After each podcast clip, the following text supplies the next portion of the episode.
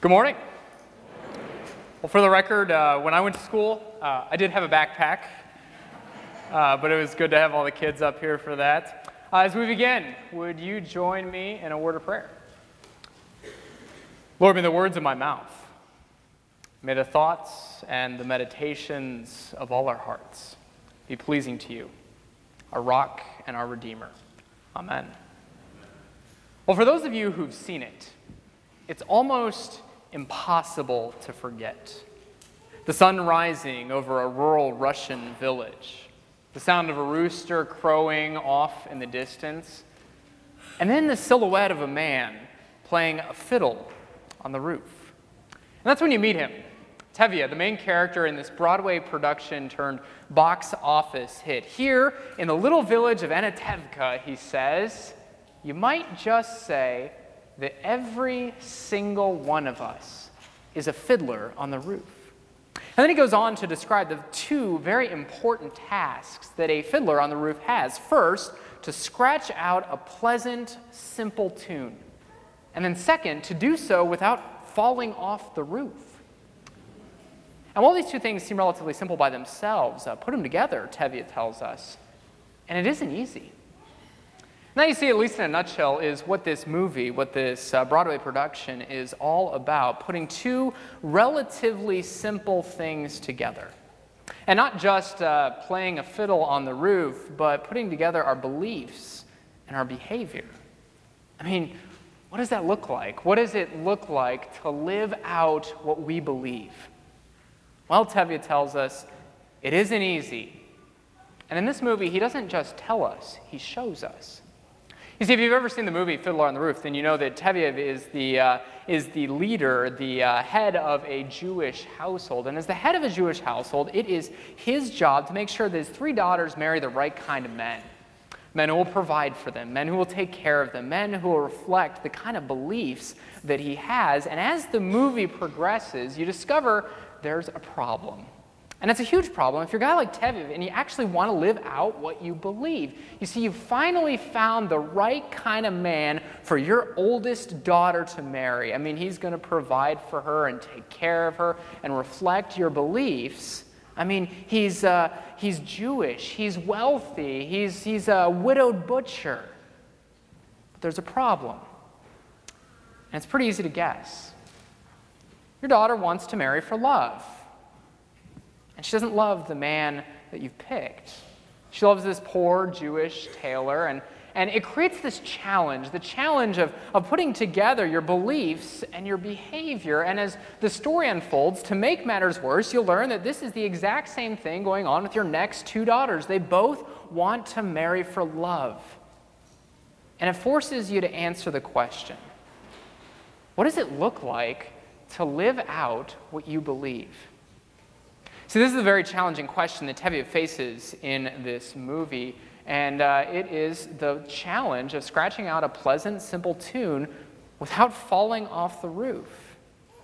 And quite honestly, it's the challenge that many of us face every single day. I mean, as followers of Jesus, as Christians, we believe all sorts of things things about who God is, things about how He calls us to live. But eventually, life forces those two relatively simple things together. And we have to answer Tevye's question What does it look like to live out what we believe? And the hard and difficult and challenging message that Jesus shares today in our reading is that it isn't easy. And that's why we need someone who's going to do just that. Someone who's actually going to live out what they believe, who's going to be honest, who's going to tell us the truth, who's going to show us the way things really are. And this, this is what Jesus does. He points out all the mismatched places in our lives. But here's the thing when he does, when he looks at them, he also says to you no matter how mismatched they are, you can still belong to me. You see, brings us uh, to this very challenging reading from Mark chapter 7. As the curtain rises, we find Jesus ministering in and around the Sea of Galilee. He's feeding the hungry, he's healing the sick, he's inviting people to follow him. And what we learn is that it's beginning to attract all sorts of attention, not just uh, the attention of local folks, people who desperately need him, but the attention of religious leaders. Uh, people from 75 miles south in the city of Jerusalem, who at the beginning of today's reading travel north to have a discussion with him. And their opening observation seems pretty innocuous to all of us. We notice that, you know, your disciples aren't washing their hands before they sit down to eat. And while it seems pretty innocuous, it's more like a loaded revolver. I mean, it's sort of like uh, someone coming up to a group of pastors and saying, hey, you know, we noticed that you're sleeping in on Sunday mornings and then golfing instead of going to church. I mean, these, these are fighting words. And if you're listening really closely, then you notice uh, that Jesus is set off by what they have to say. And he opens it almost full throttle. You know, the prophet Isaiah sure had it right, he says to them because he must have been speaking about you because he was speaking about hypocrites. And from there, he only accelerates. I mean, he covers a wide variety of topics topics like purity laws, the commandments, and then the inner workings of the human heart. And if you're anything like me, it makes you wonder you know, what is going on here? Because as a grade school teacher once told me, when two boys get into a fight out on the playground, there's always more going on than initially meets the eye. And I think the really tempting thing to believe in today's reading is that this argument is about tradition. That the religious leaders do one thing, and that Jesus and his disciples do another. But that would be a huge mistake. Because this argument isn't about that. It's not about fake traditions that the religious leaders have and real religion that Jesus shows people like us. It's about the challenge of putting two relatively simple things together our beliefs and our behavior. It's about what it looks like to live out what we believe. And you know, uh, if truth be told, this is exactly what the religious leaders are trying to do. And on one point, they're getting it exactly right. But on another point, they couldn't be further off. And that's the problem that Jesus is about to identify. And to understand the point that they're getting exactly right, to better understand uh, the ritual washing of hands, a little bit of background is helpful. You see, it all starts back in the book of Exodus. When God tells his people, this is what it looks like to live out what you believe. When you come into my presence, when you enter the temple, when you approach the altar, you've got to wash your hands. And it's not just tradition for tradition's sake, it's, it's God's way of showing his people that they belong to him. Now, time passes, uh, the temple gets destroyed, and eventually the people begin to wonder you know, what do we do now? And the religious leaders, uh, they come up with a pretty creative answer. Well, since the, uh, since the temple altar's been destroyed, we'll just wash our hands before we go to our home altars, uh, which is another way of saying we're going to wash our hands before we sit down to eat. And on this point, they're getting it exactly right. I mean, think about it. They are actually living out what they believe. But there's a problem. And this is why Jesus calls them out. Because even though they're living out what they believe in this one area of their life, they're ignoring it a whole bunch of others. You're not following the commandments, Jesus says to them. I mean, you're not honoring your mother and father. That's what he goes on to tell them. And the significant thing for people like us to grasp is that this passage isn't about these traditions. This passage is about hypocrisy. And that's why Jesus calls these religious leaders out. And it's his way of showing us almost 2,000 years later that, that it's a challenge, that it's hard to put together our beliefs and our behavior. Or as Tevye tells us, it just isn't easy. Now, a little over a week ago, as many of you know, uh, the Republican senator from the state of Arizona, uh, died of brain cancer. And if you happen to catch uh, his memorial service uh, last Thursday morning in the state of Arizona, uh, then you probably noticed something pretty unique. My name is Joe Biden. That's what our former vice president said. a Democrat. My name is Joe Biden.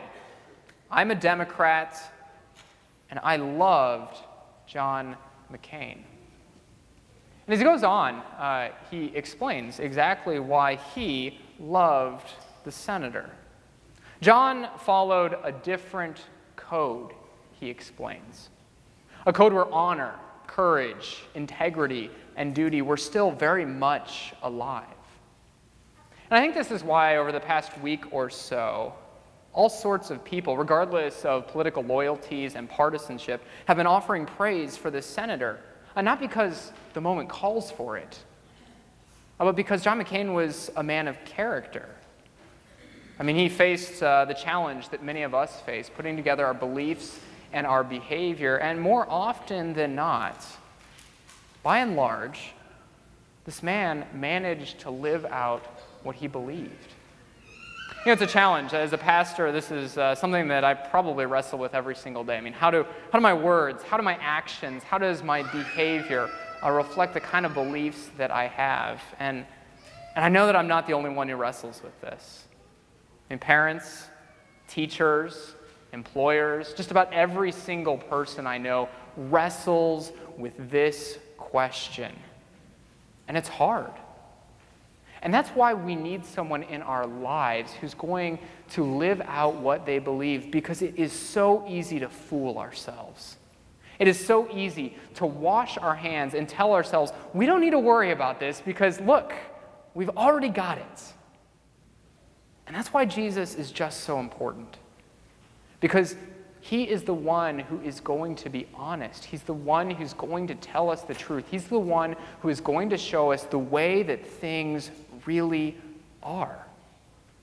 And as uncomfortable as it is, as he points out all the mismatched places in our lives, unlike the scribes, unlike the Pharisees, unlike all of the other places that you can go in this world, when he points them out, he also looks at you and says, no matter how mismatched they are, you can still belong to me.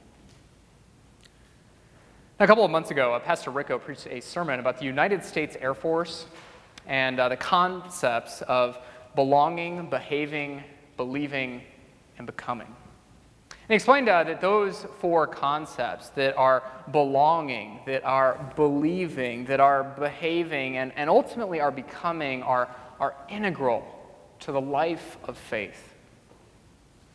Not about you, but uh, the powerful thing, at least for me, is that even though it is difficult, even though it's challenging to hold together our believing and our behaving, the promise that Jesus makes is that no matter who you are, no matter what you've done, no matter how mismatched your life is, you can still belong to me.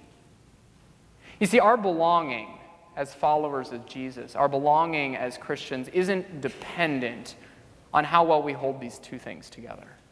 It is not dependent on how well we live out what we believe. It is dependent on what Jesus did some 2,000 years ago on a cross for all of us. And it's those things that he did all those years ago that give us freedom.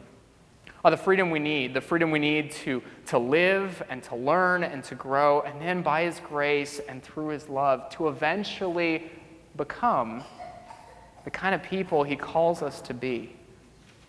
And so, on a day like today, when we hear a, a reading like this, a hard reading, it's my hope and prayer that, that God would bless you as you continue to follow him.